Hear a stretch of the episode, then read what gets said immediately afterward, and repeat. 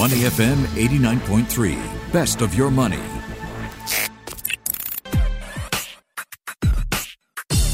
Money and Me on Your Money, only on Money FM 89.3. S-REIT results have been rolling in. We're going to take stock of the numbers so far. Which S-REITs are still a buy? Bank stocks. DBS, OCBC, and UOB have been on my stocks to watch list.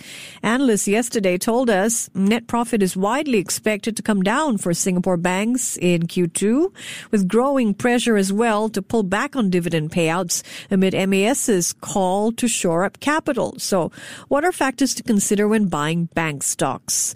Jacob Du is my guest today. He's Chief Investment Officer at Envision Wealth Management, here to discuss these questions and more more. Jacob, good morning.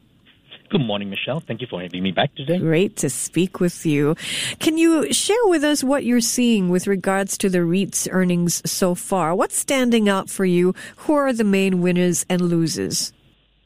Well, we're continuing to focus on industrial and healthcare REITs as we speak. I mean, since a couple of months back, we have been pretty bearish on the other type of REITs, primarily in the retail side, even in the hospitality and even commercial REITs.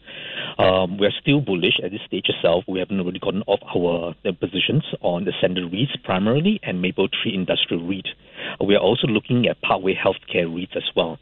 So I think going forward, these uh, REITs will continue to shine, even though I would say that the yield across all REITs have come down, but overall, as compared to even the other REITs and even around the region, these REITs will continue to do well.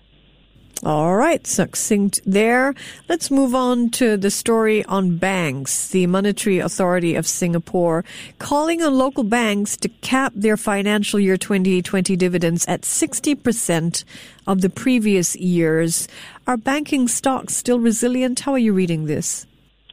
Well, the, the purpose of the entire cap itself is just to help the banks to conserve the capital. Now, going forward, if the government intends to gradually remove the support incentives I guess no one really fully understands the full impact it will have on the bank. Imagine if the default rates among the SMEs is going to increase, then the bank shares will have a likelihood to be you know going down further, and there will be more pressure going forward.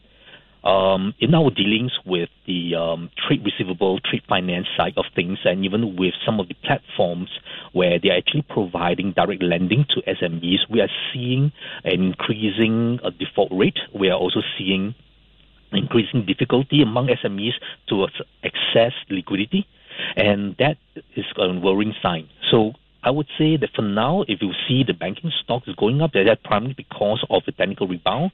Hmm. But uh, over the next couple of months, then there will be certain pressure. So which means that you know I would say we will still see you know better levels from here, uh, but the upside will maybe be limited for now. Jacob, MAS has also asked banks to offer shareholders the option of receiving their 2020 dividends in scrip instead of cash. So, what should investors consider when deciding between these two options? Well, for if you have a long-term perspective of exactly how the bank's going to behave, which I think these local banks are well positioned for, uh, you know, healthier recovery or going into next year, mm-hmm. then yes, I would definitely take on the shares itself. Right, I won't be taking the cash right now because even if you take the cash, where are you going to deploy them? The interest rates right now is extremely low. Mm. So you know you're better off to find an alternative that at least you know for sure the bank's dividend yield is giving you a better return as compared to the deposit rates. And what are you expecting for the three banks' dividends to look like in 2020? Well, with a cap at 60%, it's going to be exactly the 60% is where they're going to be. So you'll be probably see, seeing something close to, you know, I guess they have no choice but to give it at least 60% of what they have been giving in the past. So I would say that in terms of valuation wise, well, I'll prefer that, you know, at the the OCBC, if the price is coming down to approximately around 850, it's you know around that level, mm-hmm. then I'll, I don't I don't mind getting in those levels there. All right. Which uh, to the broader question then, is this a buying opportunity for retail investors looking at banking stocks? Yes, it is. I mean, I would say that you know is compared to all the other stocks that's currently available right now. I mean, on the property side, uh, there's pocket of interest in the other types of um, you know the, the healthcare side well, the valuation is a bit high, and the tech side is a bit limited now. So, which means that in terms of valuation wise across the board, it seems to be pretty, you know, pretty high. You can see that the stock market since the start of this crisis till now, since the start of the year rather, it has come up up by about 29%. And um, you know, at these levels, valuations, yes, it may continue to go higher, but I think the top side is going to be limited. So I would prefer that you know focus on which companies have the strong fundamentals, and banks is definitely one of them. All right. He's Jacob Du, Chief Investment Officer at Envision Wealth Management. We've been talking a great deal about valuations and whether they're dislocated from reality when it comes to the tech sphere. I wonder if you can weigh in on the big tech giants. So they've announced blockbuster earnings. Apple, Alphabet, Facebook, Amazon. And of course, the big headlines were the fact that the head honchos were testifying before Congress in Washington on anti-competitive behavior. But when it comes to the numbers, Alphabet, Amazon, Apple, Facebook all hit match winning home runs with the release of their Q2 earnings. Of the four, only Alphabet suffered a sales drop. The other three showed impressive gains, blew, blowing forecasters out of the water. So what do you make first up of the gains? Let's start with Apple, which has overtaken Saudi Aramco, market value of 1.3 trillion US dollars now. Uh, what do you make of their gains? Well, I would say that if you compare to, say, a quarter ago, and even, compared to last year, right? The thing is that the gain has not been pretty substantial. If I were to look not just Apple, we look at the four top four companies over the 12 months ending June quarter, it's $126.65 billion. Now, it may seem a lot of money, but if you compare against the four quarters ending in June last year, it was $119.6 billion for, with four combined together and that itself translates to just you know a, a, a tiny increase. It's not a substantial increase. So, you know, the, the fact is that the investors themselves are now rewarding a gain of seven billion of mm. additional income over, you know, a two. If you're going to compare it that way, but it translates into a 1.78 trillion market cap increase.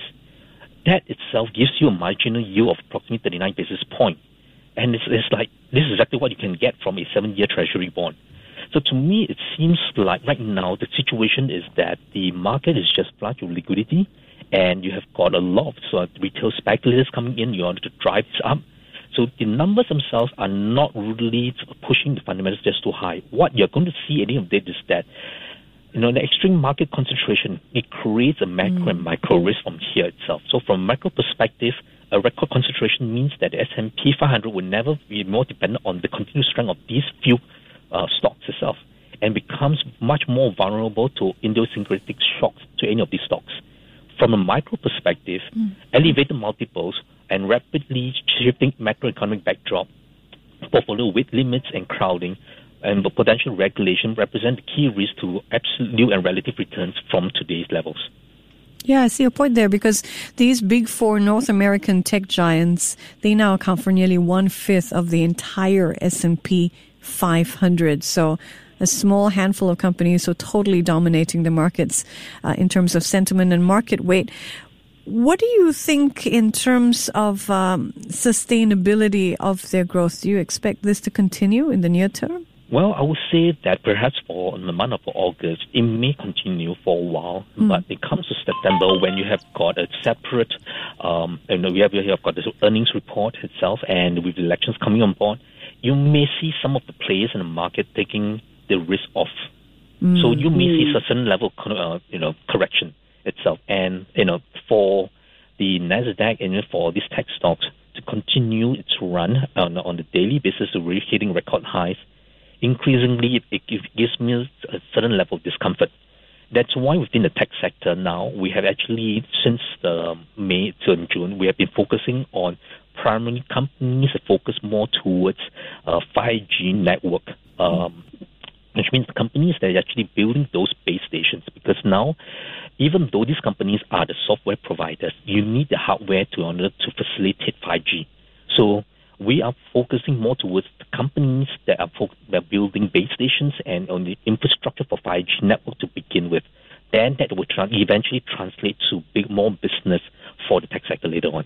And in terms of geography, where are those companies based? Companies are building the infrastructure for 5G.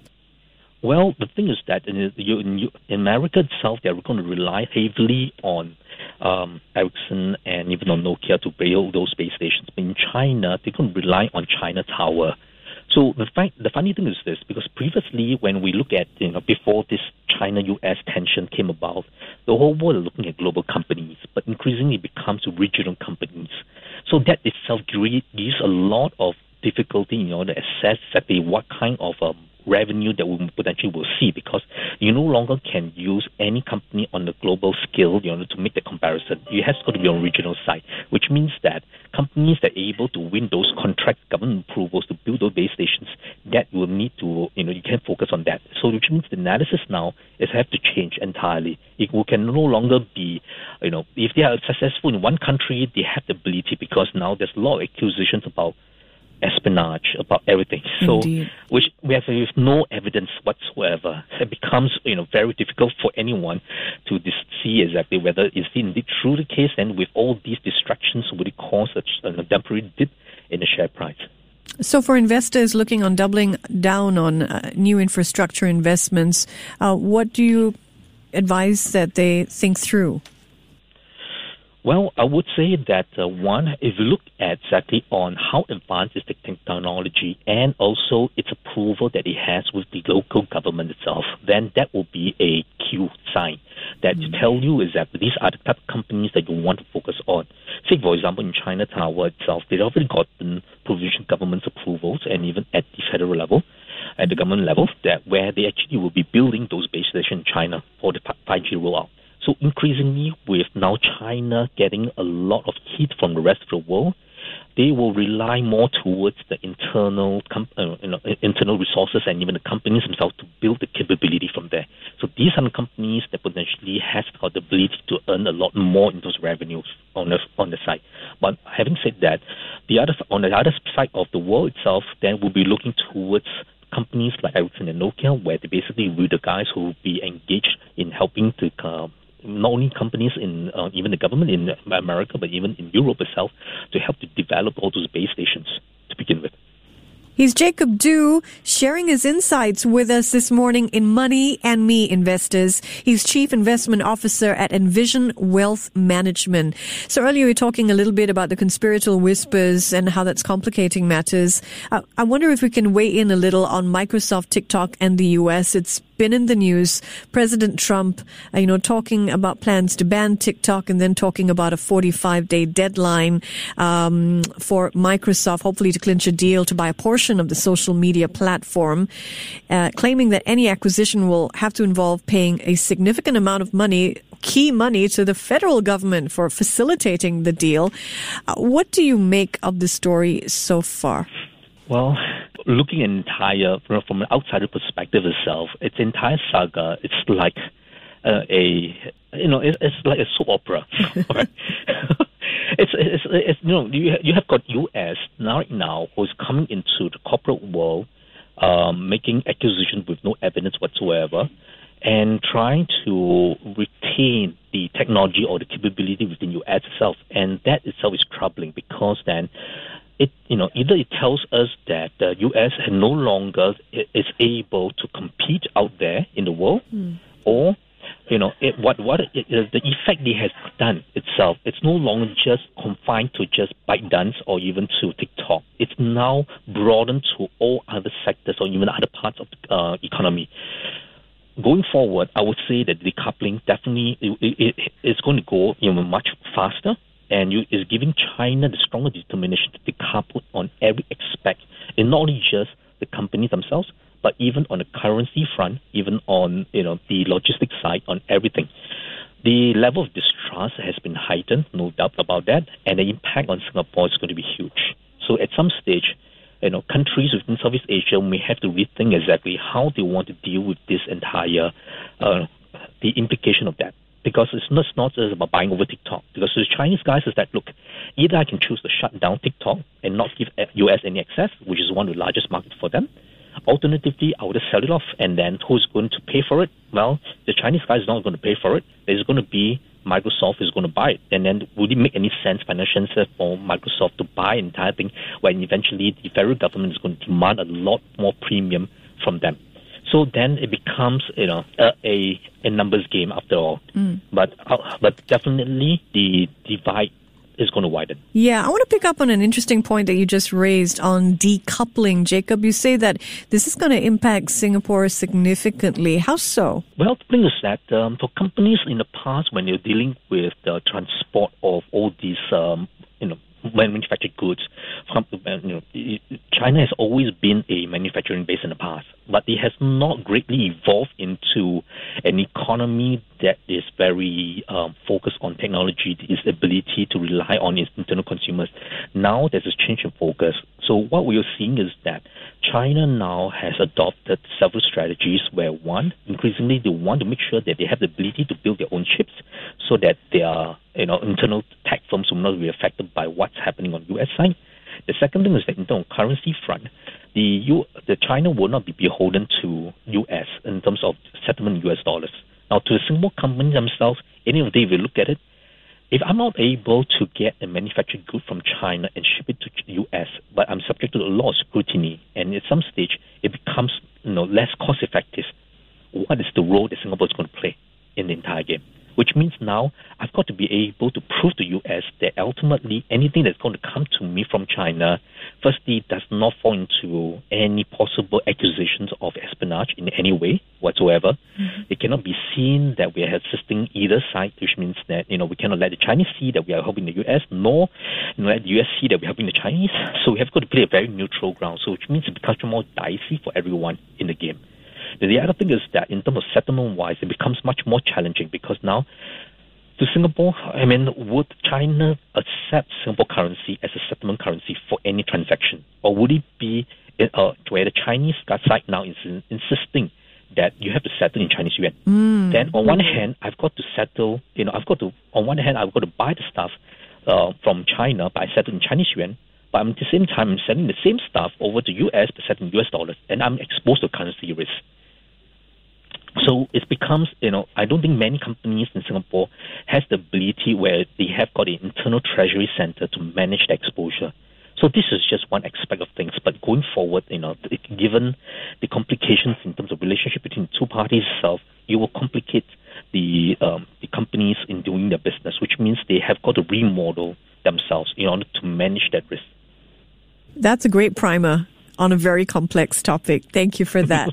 Wonderful. What does this mean though? The, you know, if we look at ByteDance and TikTok and Microsoft, what do you think uh, the developments mean for Microsoft shareholders? Microsoft share price up by 5.6% at $216.50 US cents. Well, I would say that uh, if the purchase of ByteDance, or rather the purchase of TikTok is going to go ahead, then mm. that definitely would give Microsoft the technology and the ability for them to offer something that will rival against Facebook, right, and or and Twitter, whatever. So at least because see, the millennials themselves are very into TikTok. Yes, and um, you know you can see the the kind of reception, the kind of uh, engagement. is so different. So Microsoft may move into that space itself, and that will translate to pretty good advertising revenues for these guys, right? Because then the moment you post something, they can easily charge the advertisers even much more because then, you know, while they're watching the performance, right? So they can you can advertise by the side of the screen. So that would give Microsoft the edge in that sense. So which means that then with the, with that, Microsoft can further enlarge their reach in terms of say um, their offering capabilities. So it's no longer just confined to operating systems, to just some previous old software that they have. Now it becomes a completely different new lifestyle offerings that they have towards all the millennials. Got it. So what is the sale if it does go through? What do you think this could mean for TikTok's Chinese parent company ByteDance? Uh, we know that retailers were looking, retail investors were looking at uh, the blockbuster IPO, but there are whispers that ByteDance could shelve their initial plans to list their whole business in a blockbuster IPO and just consider listing closer to home in Hong Kong or Shanghai. Well, I think that eventually may happen. I mean, over the next one year or so, even to into next year itself, I don't foresee that Chinese companies have the ability to you know go into the U.S. markets anytime soon because then the, the last thing they want is all these hits. Unless you know after the elections, when there's a change in terms of U.S. policies and times, then maybe TikTok may reconsider that. But at this point in time, it's difficult to see that they will want to list in U.S. because of the problems and the heat that they're facing right now. So, having said that, if it would list in China itself, then at least what they can do is to gain access to the domestic market. Then it, it, could be in a situation where they have dual listing eventually. So they may list in China first, and eventually going back into US itself as an ADR. So which means that you know to TikTok, well, time is on their hand. I mean, let the politics play out, then the company can consider again. He's Jacob Du. My guest this morning in Money and Me. Jacob is Chief Investment Officer at Envision Wealth Management. Let's talk a little bit about Keppel Corp and Temasek invoking a voluntary preconditional partial offer for Keppel Corp. Uh, this will be decided upon by end August whether to invoke a material adverse change precondition based on Keppel's second quarter results. Uh, last Thursday, Keppel posted a record quarterly net loss of $697, $697 million for three months ended June 30th, 2020. That breaches certain conditions for Temasek's $4 billion preconditional partial offer that would have raised its stake to 51% in the conglomerate. So, um, what do you make of the twists in the plot so far? Well, everyone in the market seems to think that um, on 31st of August, um, they would like to see whether the market would like to invoke, or rather will invoke, the MAC, which is Material Adverse Change Precondition, based on the second quarter 2020 results. Now, obviously, the market has three choices. One is to walk away from the offer, mm. or to continue with the offer despite the non-compliance with the precondition, or to lower the offer. Now, so in order to analyze this, what's the most likely action, course of action that the market may take?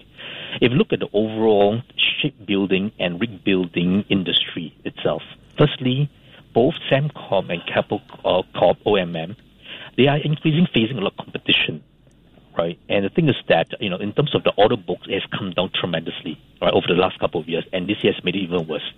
Now, the Korean's counterparts themselves are already merging to form even larger entities to compete around the world. If the overall intention of the market is to merge both entities, both Sembcorp Marine and Keppel O&M, Therefore, it makes sense for the market to lower the offer and effect the merger because then you know it, it, it, doesn't make any sense for them to walk away because then it will not, the merger will not take place. On the mm. other hand, to continue with the offer despite the you know non-compliance with preconditions will then look very strange because then you know you're offering too high a premium for okay. a company that has you know off yeah.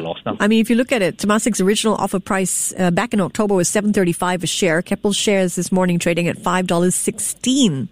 So you're saying that uh, there's probably a reevaluation of the terms, but not a backing out altogether. Correct. Got it. Well, thank you so much for the wonderful insights this morning, Jacob. Sure, my pleasure. Jacob Thank Du, you for having me. Chief Investment Officer at Envision Wealth Management. Have a great Tuesday, Jacob. You too. Before Take acting care. on the information on Money FM, please consider if it's suitable for your own investment objectives, financial situation, and risk tolerance. To listen to more great interviews, download our podcasts at moneyfm893.sg or download the SPH radio app available on Google Play or the App Store.